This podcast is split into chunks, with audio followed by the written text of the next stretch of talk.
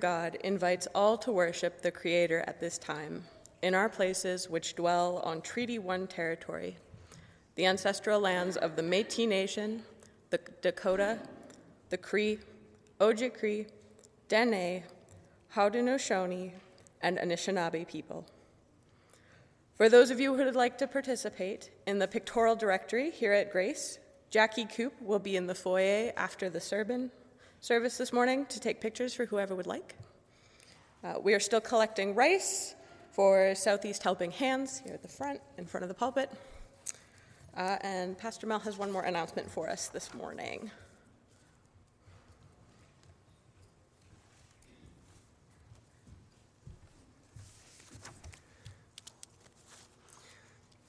Just wanted you to note a couple of things, and it has been in the bulletin the last few weeks. I've had a few people or a couple of people talk to me, actually more than a couple, so it is a few, about baptism or membership. So if you are interested in baptism or membership at Grace, have questions, give me a call. We would like to do that this spring if there are those who are interested and enjoy that kind of celebration together. So let me know if you would like that. Secondly, for those of you who do know what Soup's On is, or have maybe volunteered there, who know Joy, just so that you know, for information's sake, they are going to be having their first meal downstairs in the basement again this Tuesday after 2 years. It's quite something. So Joy's got her hands up. I think we can celebrate with her and others. So that's very encouraging, and we're hoping it's going to be good as we and they downstairs all begin to try and be family down there together again. And then finally, if you take your bulletin, I'd like you to note one here on the back. It's on the back side of the bulletin. It has to do with Holy Week, with next week, Maundy Thursday. You're going to next Sunday, you'll have an announcement regarding what is coming the week in terms of Stations of the Cross on Good Friday and then the Easter morning service. But on Thursday, Maundy Thursday, we are going to have a meal and communion downstairs. We're going to enjoy being with each other and having our own supper together, and then we will share communion with a bit of worship together. So if you would like to be part of that, we need to know how many people would be coming. So there's a sign-up sheet on the back table. You can sign up, or you can let us know, email the office. If you would like to come and be part of that on Thursday the 14th, the details are here in the bulletin, or you can ask us more questions about that. Thank you.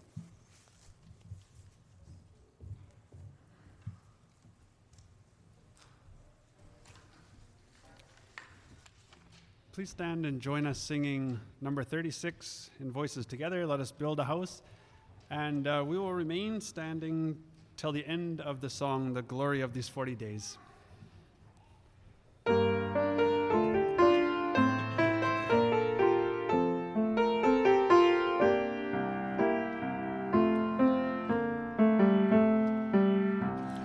us build a house where love can dwell and all can safely live, our place for saints and children tell how hearts learn to forgive. Build up hopes and dreams and visions, rock of faith and bolt of grace. Here the love of Christ shall end divisions. All are welcome, all are welcome, all are welcome in this place. Let us build a house where prophets speak and words are strong and true, where all God's children dare to seek to dream God's reign anew. Here the cross shall stand as witness and as symbol of God's grace. Here as one we claim the faith of Jesus. All are welcome, all are welcome, all are welcome in this place. Verse 4. Let us build a house where hands will reach beyond the wood and stone, to heal and strengthen, serve and teach, and live the word.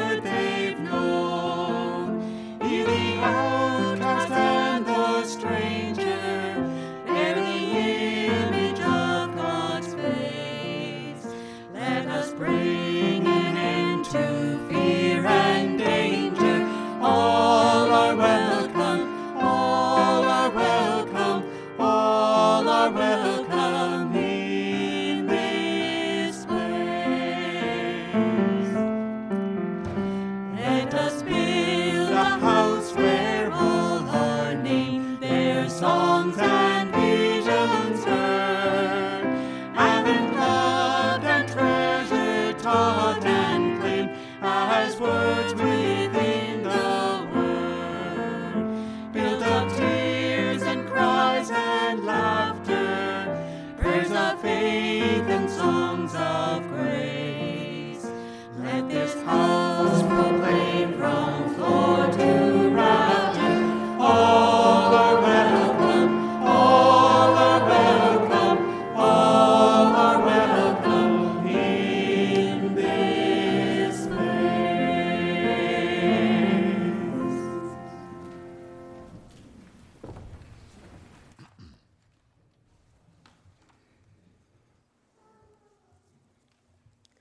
Together, we seek the way of God, who makes the way in the sea and provides rivers in the desert.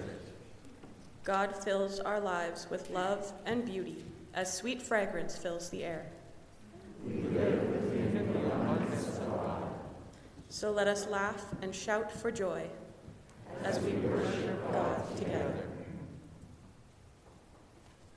Join us singing Beyond a Dying Sun, 416 in Voices Together.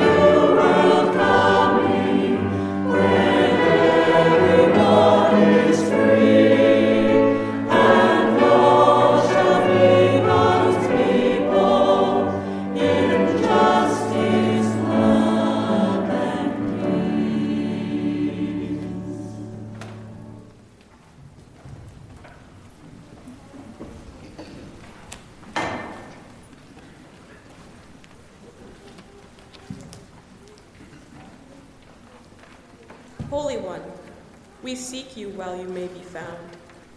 We call upon you while you are near.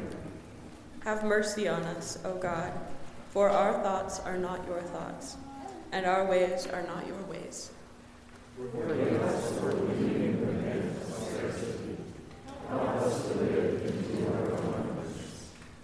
As we walk with Christ on this Lenten journey, let us see your way more clearly. And follow your way more faithfully. Please join us singing The Glory of These 40 Days, number 305. And please stand if you're able.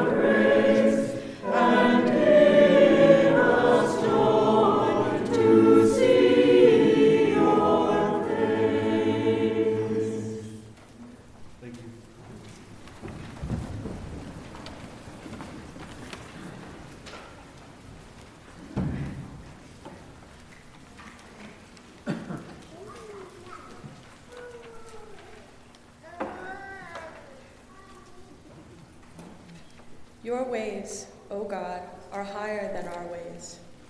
Your thoughts are higher than our thoughts. We seek God's ways. Pray for healing from the people of God.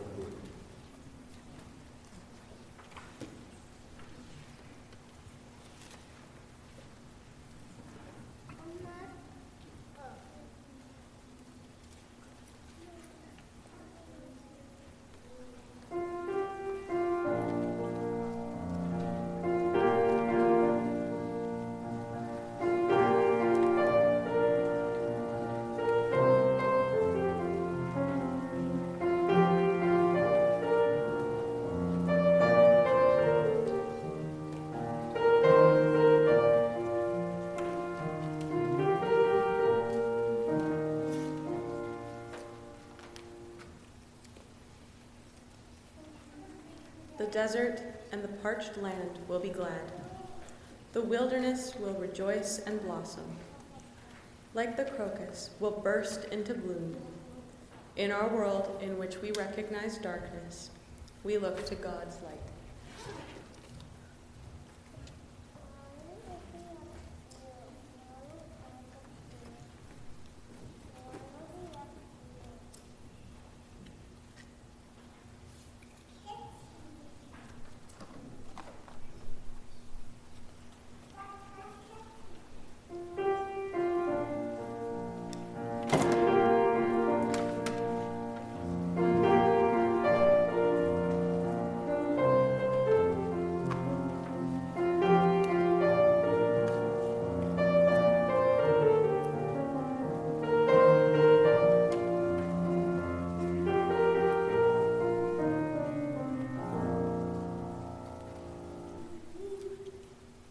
In our world, in which we recognize darkness, we look to God's light.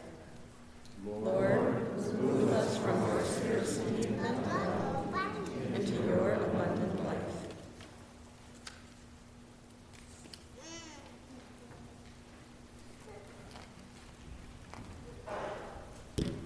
Please stand and join us singing In Christ Alone, number 332.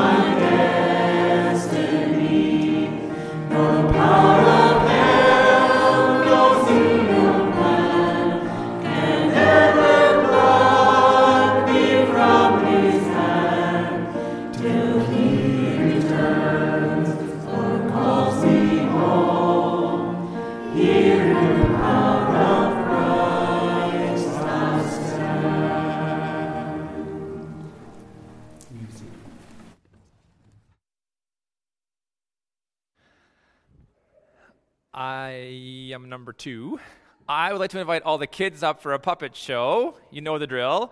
However, I realized, come sit down. I'm going to tell a story to your parents and grandparents. Some of you who are new to church or watching on live stream might not know the history of why we have a puppet Mel. I need to explain this a little bit just to save him from some embarrassment. Yeah, come on down.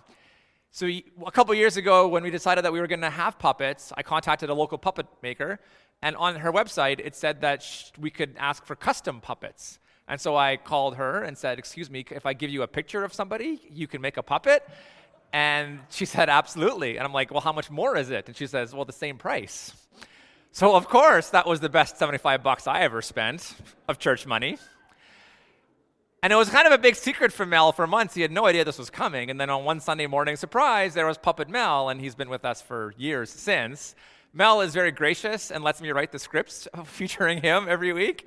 I'm very thankful for that trust. And I like to think, though, that part of his trust and his graciousness is that this is just a generous response to us for basically making him immortal. That he will live on in church lore forever, and he is so excited about that. that he lets us just laugh at him every week. So that's the story about why we have a puppet Mel. It's nothing him being vain. It's just me just being conniving. All right, puppet show time.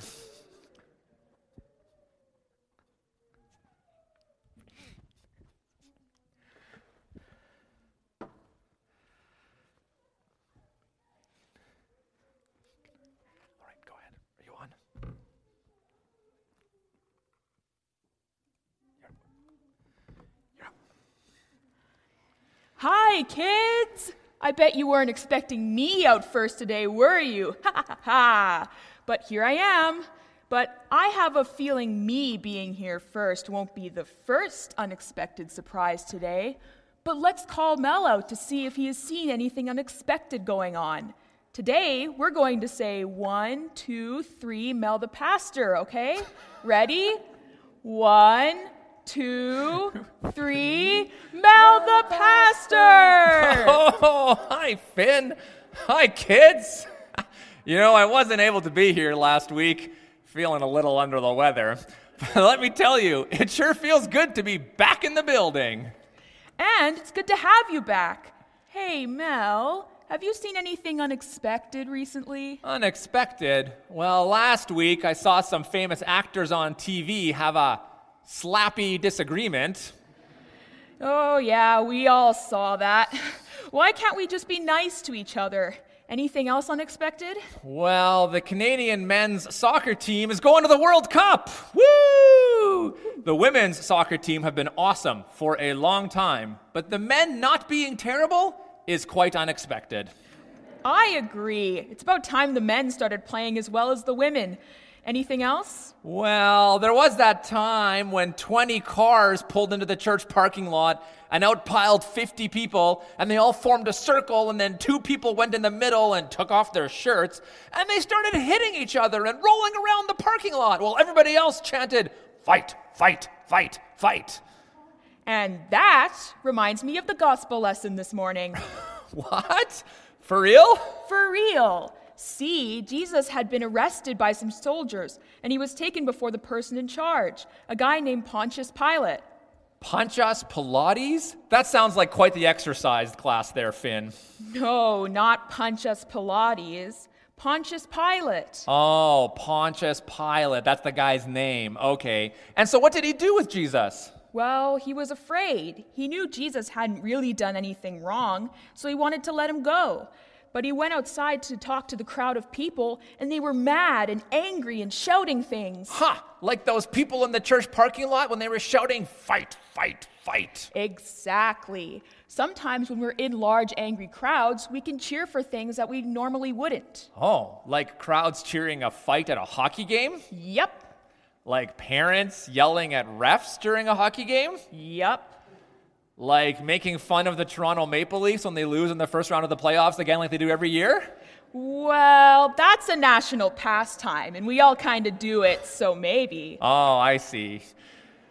At least they'll make the playoffs this year. But in our story, Pilate wanted to do the right thing and let Jesus go, but he was scared of the crowds shouting mean things at him. Yep. So what did Jesus do? Oh, the thing that Jesus always does. He just did his best to keep loving and forgiving everyone and showed us how to be the change we want to see in the world. Huh. So in the midst of a lot of people shouting mean things, Jesus kept on loving and forgiving? Yep. But hey, I'm curious. What did you do when there was that crowd of people in the church parking lot chanting, "Fight, fight, fight"? Well, we called the police. But before they arrived, the crowd stopped, all looked to the street at the same time, and they panicked. They scattered like ants. Some ran away, falling over snow piles, while others got in their cars and drove away as safely but as fast as they could. Really? They just left on their own? What do you think happened? Honestly, we're not sure, but we think that one of their moms drove by and yelled at them to stop.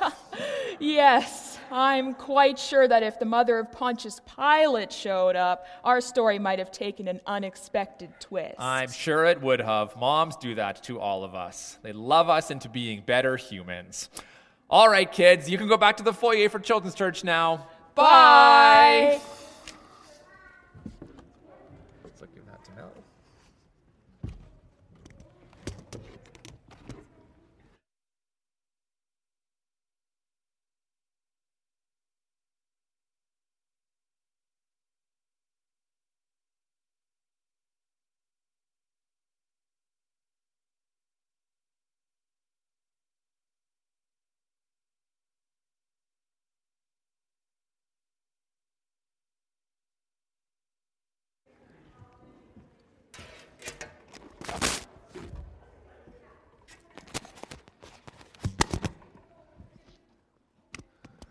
Well, after that, I probably should have a sermon that's a little more humorous than the one I've actually got. And interesting, as I looked at the story last week, it kind of followed the track that Finn and myself did there with the puppets, and yet this week I'm kind of looking at it a little differently, so that'll be interesting too. And beyond that, I did think that last week, if you were here, commented that I was on the screen because Kyle and myself were doing a little work to find out whether we could work from home more on Sunday mornings, if that would be possible. So today you have me in front, and after the worship we're going to vote, which you like better. And if all goes well, we'll see you up there next week. So yeah, we were talking about that actually in the back when Joe was working on the booth, and Doug was there this week, and Doug said, "Oh, that would be real funny because you could be preaching there, and after a few weeks you wouldn't even know if there's anybody in the building." And that's probably true. Would anybody even be here? As I said, I began this story last week wondering about truth, and I came to it seeing Pilate differently than I want to wonder about today. That was last week. While I suggested that his question to Jesus at the end of the story, and I'm going to tie those two stories together today, was, what is truth? And I mentioned that it wasn't really sincere. He was not trying to know, actually. I still saw him as actually wanting to let Jesus go. But after some reading this week, I was led to wonder about this story in Pilate in a little bit of a different way. The different Gospels actually present Pilate a little bit differently. Now, when we had stories with seniors this past week, which is an enjoyable time when we just chat with some older folks in the congregation on Zoom and we talk about the sermon coming up, Peter asked if Pilate's wife was in the story. And actually I said, no, she's not, but she is in Matthew's story. So that's what's going to come up next year, but she's not in John's story this year. Here in John, it looks at first glance in last week's story and today's if Pilate really wants to let Jesus go. But maybe, while not necessarily committed to having him crucified, though anyone who would have been claiming to king would have been on his radar as potential trouble, he ends up using Jesus as bait to lure the Jewish leadership into a trap. Now, historically verified, that is, Pilate was an actual person, and that's verified beyond Scripture with historians of the time, but not all agree on what kind of person he actually was. One Jewish historian paints him as very stubborn and insensitive. Another is vindictive and bad-tempered and inflexible. Now, he was a governor, and his role was to subjugate and educate the people of that region in terms of Rome, so maybe that's why they didn't like him or didn't name him favorably. In one story they tell, for example, he had his soldiers march the standards into the city at night, whereas other administrators had removed anything that would have been offensive to the Jews. So it's almost like he was egging them on. The incident caused an uproar, and facing demonstrators willing to die for their beliefs, he backed down. The fact that he did indicates, says one contemporary writing, that he wasn't necessarily someone who had to spill blood unnecessarily. He was a shrewd operator and administrator. Although he did shed blood too. Following a massacre by troops that he'd ordered in Samaria, Jewish and Samaritan delegates complained to the governor of the neighboring province, and he was sent back to Rome to explain to the emperor what he had done. He never returned to Judea, ending his 10-year assignment there on that note. Now, I didn't want to give you a boring history lesson. Although I do like history. Someone once said that sermons about obscure Bible characters and peoples don't do much for them, and I get that. We live here, not 2,000 years ago, but I think that this helps us understand this story because maybe, with this brief background, we hear it as an interrogating Pilate and the hornet angry Jewish leadership continuing an ongoing fight, like Mel and Finn were talking about in the parking lot. Like two dogs fighting over a morsel of food, Jesus, this time, being that morsel in the middle. You see, after the Jewish leadership had led Jesus to Caiaphas, they took him to Pilate's headquarters. It was early in the morning, and they themselves didn't go in because they were trying to avoid ritual defilement. so that they could eat the Passover meal later. So Pilate, he went out to them, and he said, "So, what accusations do you have against this man?" Well, they said, "If he were not a criminal, we wouldn't have handed him over to you." Well, then Pilate said, "Well, then go and try him yourself by your own law." We can't, they said, because we are not permitted to kill anyone. That was said to fulfill what Jesus had said when he indicated the kind of death that he would die. So Pilate went in to talk to Jesus, and he said to him, or asked him, "Are you then the king of the Jews?" And Jesus said to him, "Do you say that yourself, or did the others tell you about me?" Pilate responded, "Look, I'm not a Jew, am I? It's your own nation and chief priests who handed you over, so what have you done wrong?" And Jesus said, "My kingdom is not of this world. If it was of this world, well, my disciples would be fighting to keep me from being handed over to you. No, my kingdom is not from here." "So you are a king," Pilate said. "Well, so you say I am," Jesus responded. "And for this I was born. For this I came into the world, to testify to the truth, because those who belong to the truth hear my voice and follow me." Then Pilate said, "What is truth?" And he went back out to the Jews and said to them, "I find no case against this man. But look, it's your special custom that during the Passover I release someone to you. So would you like me to release to you the king of the Jews?" And they cried out as one, "No, not this man, but release Barabbas to us." Now Barabbas was a bandit, a political insurrectionist. So, releasing Barabbas, Pilate had Jesus flogged. And the soldiers made a crown of thorns and dressed him in a purple robe. They kept coming up to him and saying, "Hail, King of the Jews," and slapping him across the face.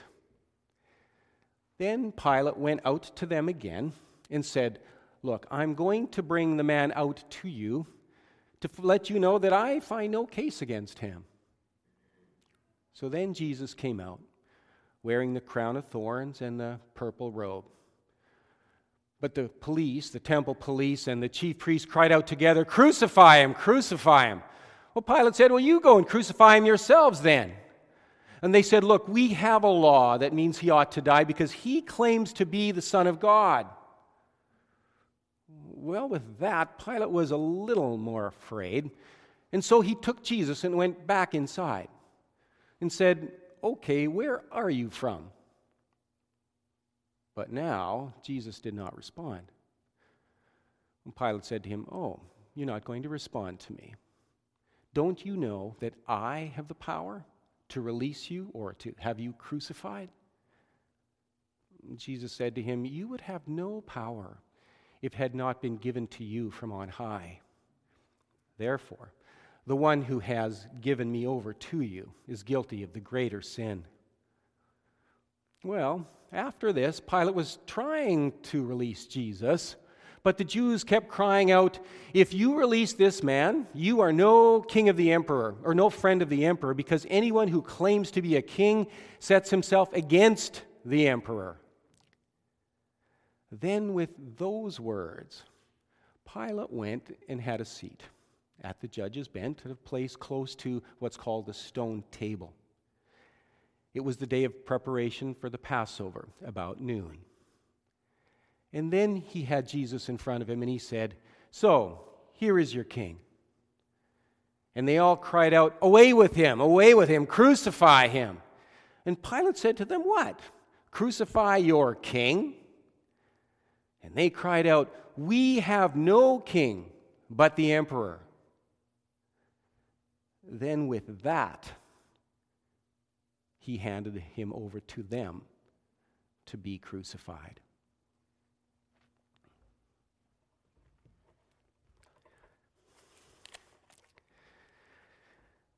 Pilate eggs on an angry Jewish leadership by telling them over and over, "I find no case against him."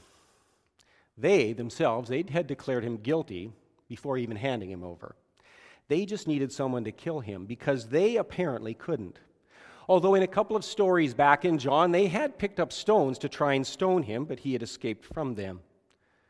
Now, maybe they had to have Pilate do it for some reason that we don't know about. They reference a law that declares death to anyone claiming to be the Son of God, and maybe that was their way of convincing Pilate of the seriousness of all this.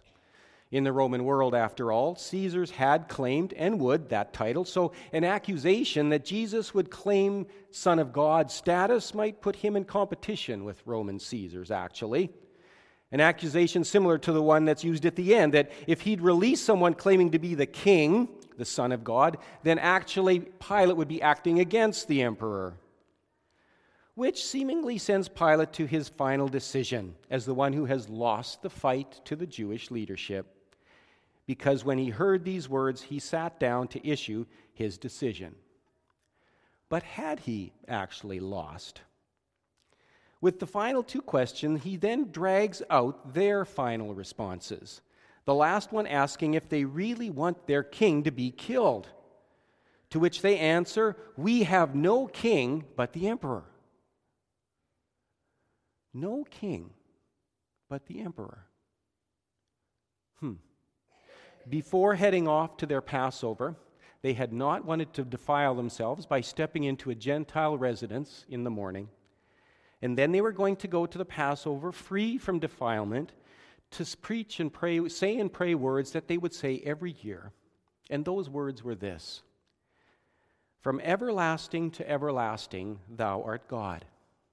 Besides thee, we have no king, redeemer or savior, no liberator, no deliverer, provider, none who takes pity in every time of distress and trouble. We have no king but thee." The politically shrewd and expedient Pilate in the end succeeded in drawing from the Jewish leadership that pledge of allegiance to the emperor instead of to their God, the ultimate Jewish blasphemy. The religiously shrewd and expedient leadership, somehow overlooking or excusing their transgression in that slight slip of the tongue, got what they wanted from Pilate, an execution. The non-expedient Jesus, standing on the edge, yet right smack in the middle, in shameful, bloody dress, the most dignified of all, offering no real excuses or reasons. A solid, grounded rock in the middle of a shifting, self-serving crowd playing games with the truth and people. His silence exposing their shameless, shallow and deadly expedience. Expediency. I've tossed that word around a bit this week in my head, and I don't even think I know what it means anymore. I've been thinking about it so much. Or maybe I realize that it likely includes much more sometimes than I think it does, or than we think it does. You see, expediency is not always negative. Simply means that we know how to get things done. And we are really impressed by people who are expedient and can make things work and happen. Yet it's often used negatively because it also describes the use of politic or methods based on self-interest and an advantageous desired outcome rather than what's right or just. It's playing with the truth for personal reasons or our purposes, rationalizing it. Sometimes maybe even making it sound like we really are doing it for others, so that it even sounds like it makes more sense and it's actually very good. Well, today's story highlights the negative. And it made me wonder about expediency around us and within myself. Expediency, which makes us less than what God would want us to be, or what we ourselves would want to be.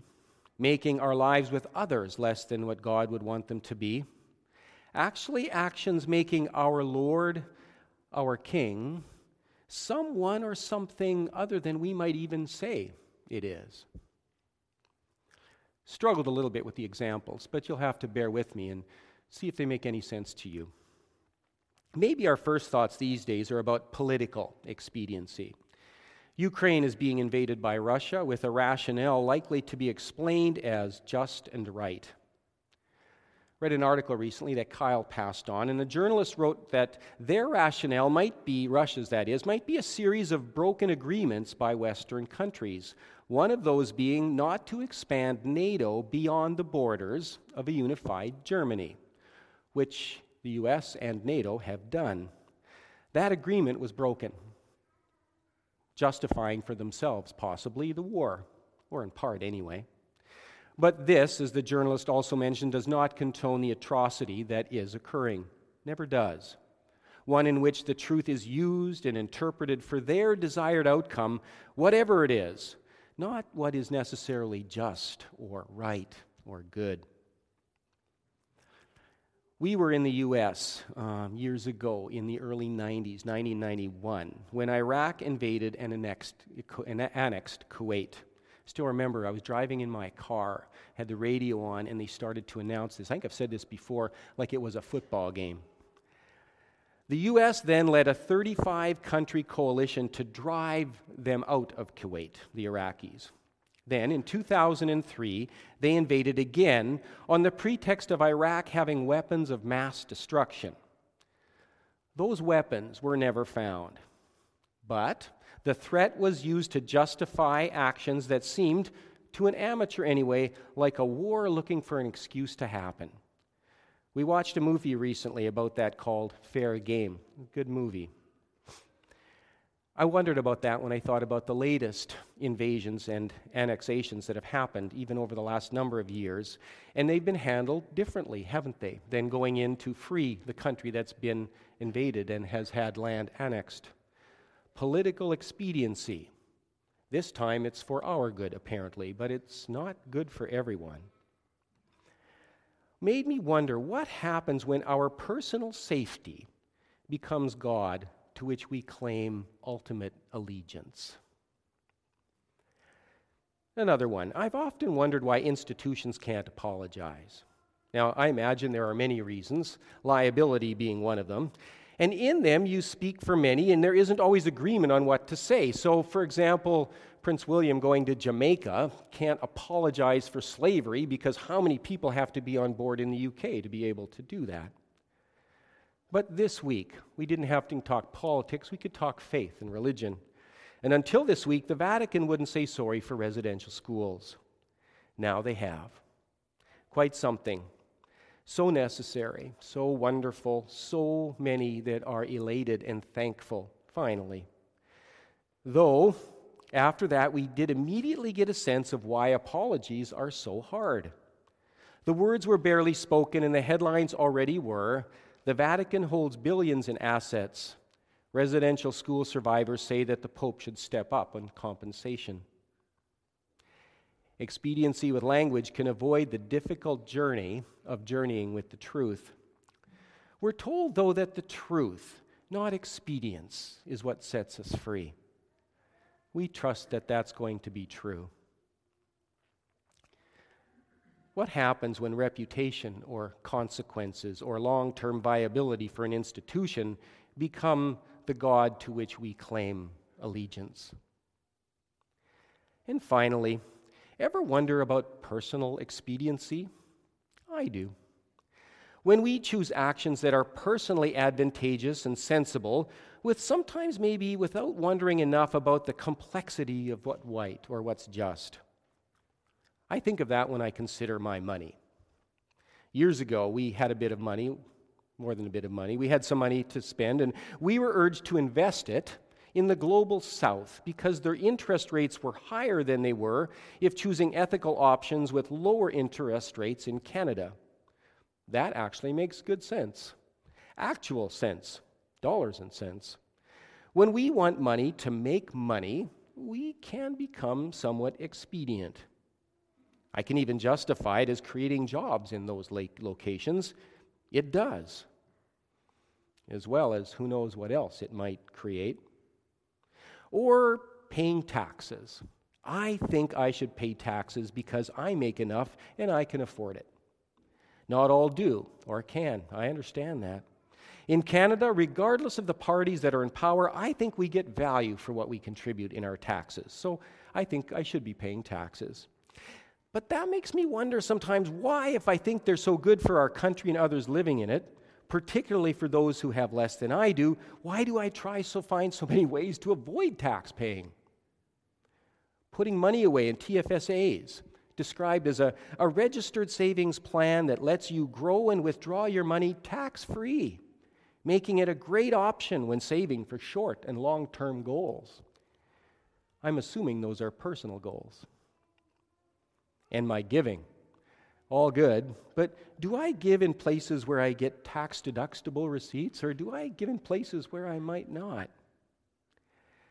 What happens when my financial security becomes the God to which I claim ultimate allegiance? In contrast to all that would lead us to say and do and act according to that which is advantageous, maybe even in what comes to all that seems right and just, Jesus stands in the middle of the expediency fight, the sham accusations and the sham excuses and the sham trial, and explains a different kingdom than those that we are often building. Lets himself be shamed in its name and gives life to others, to us, not by taking anything for himself. Lets himself be killed by untruth so that the truth can live.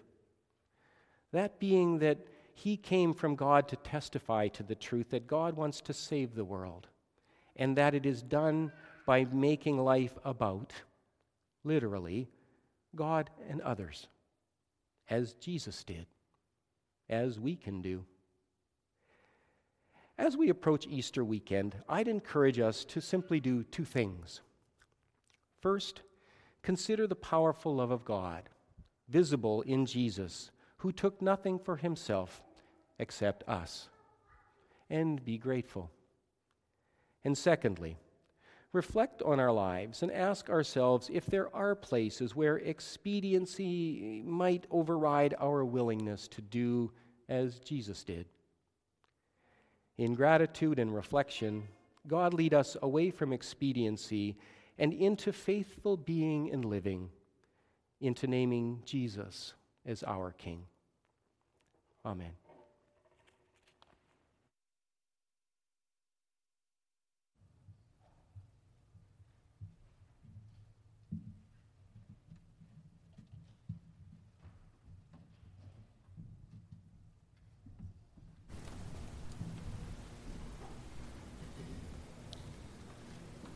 Please join us singing Love Each Other. The words will be on the screen here behind us.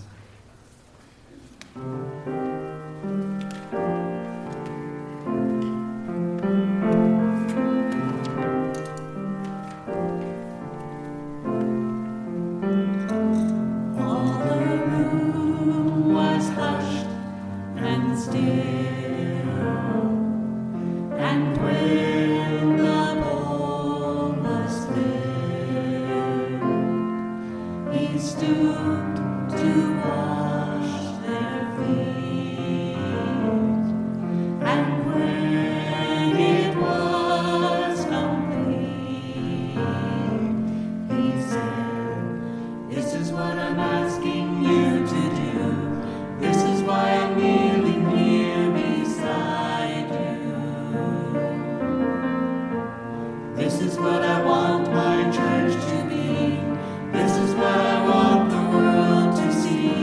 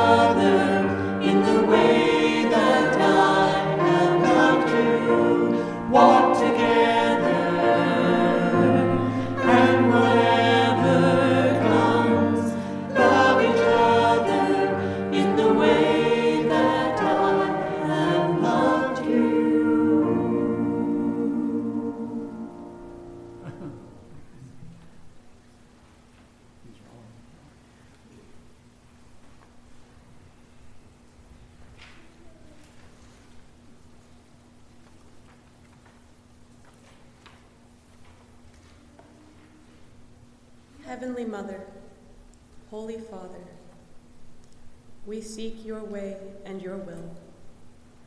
We lift up Christina Putz, Lord, who is currently in Bethsaida Hospital. We pray for Raylan Dick as she waits for a suitable kidney for transplant. We pray a donor comes forward soon. We trust in your timing, O God. We pray for those living in care homes, Marie Dick, Abe Friesen, Shirley Joy, Linda Martins, Martha Plett, and Irene Rempel. We pray for those in the world who are most affected by violence. We call attention specifically to those living in war-torn countries. We pray for protection and comfort in those spaces. And we pray even more for your peace, O Lord, to rain down in those places. After the events of the past 2 years, we seek healing for those who have been most affected by the COVID-19 pandemic. Lord, bring healing into our world, physically, emotionally, and relationally, as we all begin to look ahead at the future of our world. We pray for the leaders of our world, and for the leaders of our country. May they be wise and knowledgeable in their leadership. Make this world like that of heaven, O Lord. Amen.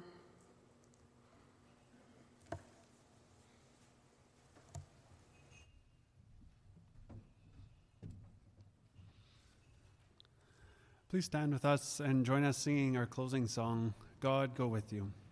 The words will be on the screen.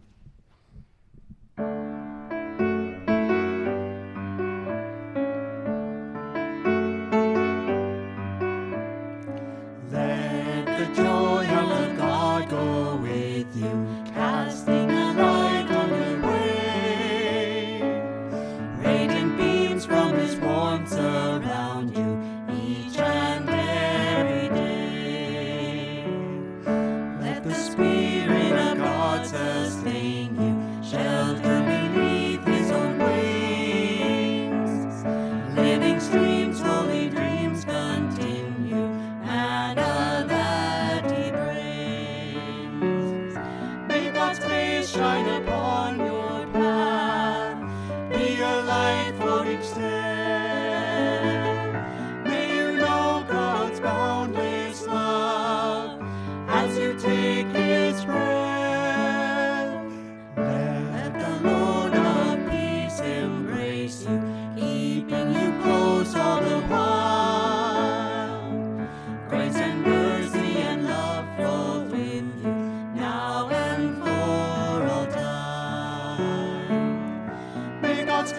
shine upon your path, be a light for each step. May you know God's boundless love as you take each breath. Let the Lord of peace embrace you, keeping you close all the while. Grace and mercy and love flow through you, now and for all time. Now and for all time. Now and for all time.